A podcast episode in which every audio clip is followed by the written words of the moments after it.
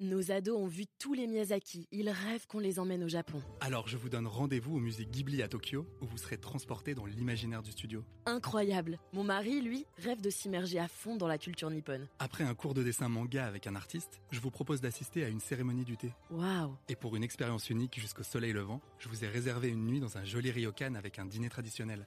Je nous y vois déjà. Avec Marco Vasco, ne rêvez plus, vivez votre voyage l'esprit libre. Au rendez-vous sur marcovasco.fr pour imaginer votre prochain voyage sur mesure. Les podcasts du Figaro. Prêt pour le décollage.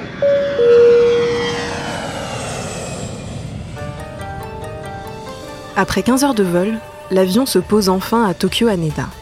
Il est 18h heure locale, 7 de plus qu'à Paris. En descendant de l'escalator, je n'ai qu'une envie, me jeter sur un café croissant. Ou plutôt sur la version locale, thé matcha et beignets fourrés à la pâte de haricots rouges. Mais ici, c'est plutôt l'heure du saké d'apéritif. Et dans quelques heures, il va falloir aller se coucher, ou du moins essayer. À moi, la longue nuit sans sommeil, à se tortiller dans tous les sens et à regarder les minutes défiler. Mais pas si vite. Ne pas trop subir le décalage horaire, c'est possible grâce à quelques astuces simples.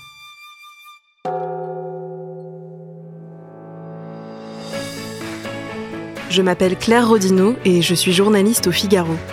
Vous écoutez Question Voyage, la chronique à glisser dans vos bagages pour que voyager reste une partie de plaisir.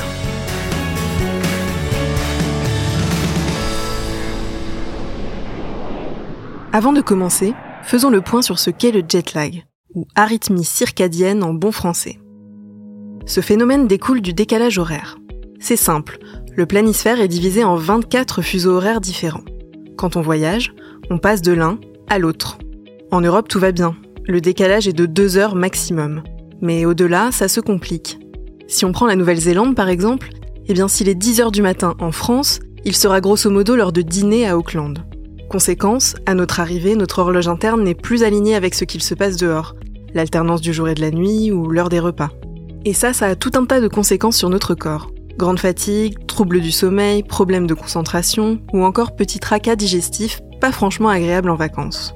Alors, comment préserver votre organisme après un vol long courrier?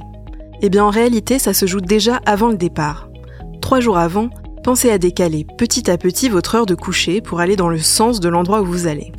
En clair, si le pays est en avance sur la France, comme le Japon par exemple, couchez-vous plus tôt. Et si le pays est en retard, couchez-vous plus tard. Là, ça sera plutôt les pays de l'Ouest comme les États-Unis ou les Caraïbes. Une fois dans l'avion, le mot d'ordre c'est pas d'excès. Prenez un repas léger et oubliez l'alcool, le thé et le café pour ne pas vous déshydrater. Et là, je vous renvoie à notre épisode sur les 1000 vertus du jus de tomate.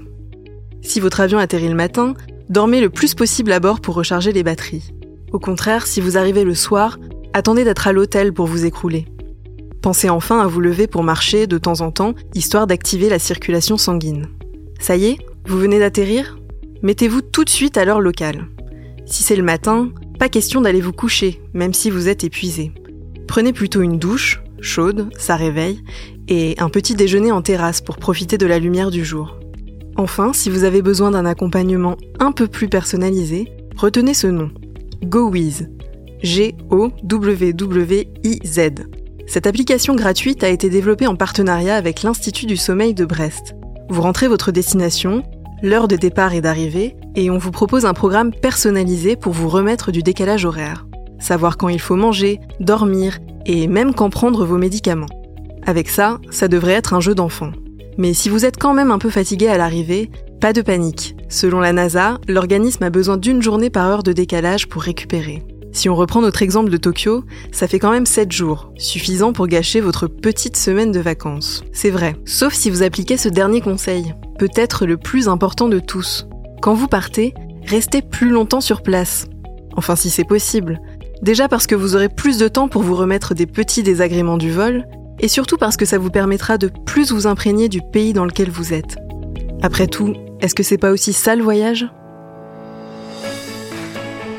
Merci d'avoir écouté ce podcast. Cet épisode a été réalisé par Louis Chabin, production Salomé Boulet et Haute Cérès. Vous pouvez retrouver Question Voyage sur le site du Figaro et sur toutes les plateformes d'écoute. À bientôt!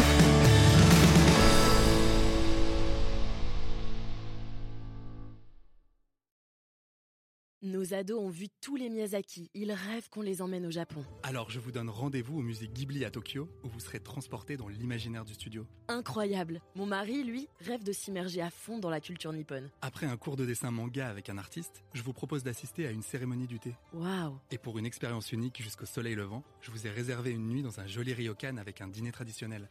Je nous y vois déjà. Avec Marco Vasco, ne rêvez plus, vivez votre voyage l'esprit libre. Au rendez-vous sur marcovasco.fr pour imaginer votre prochain voyage sur mesure.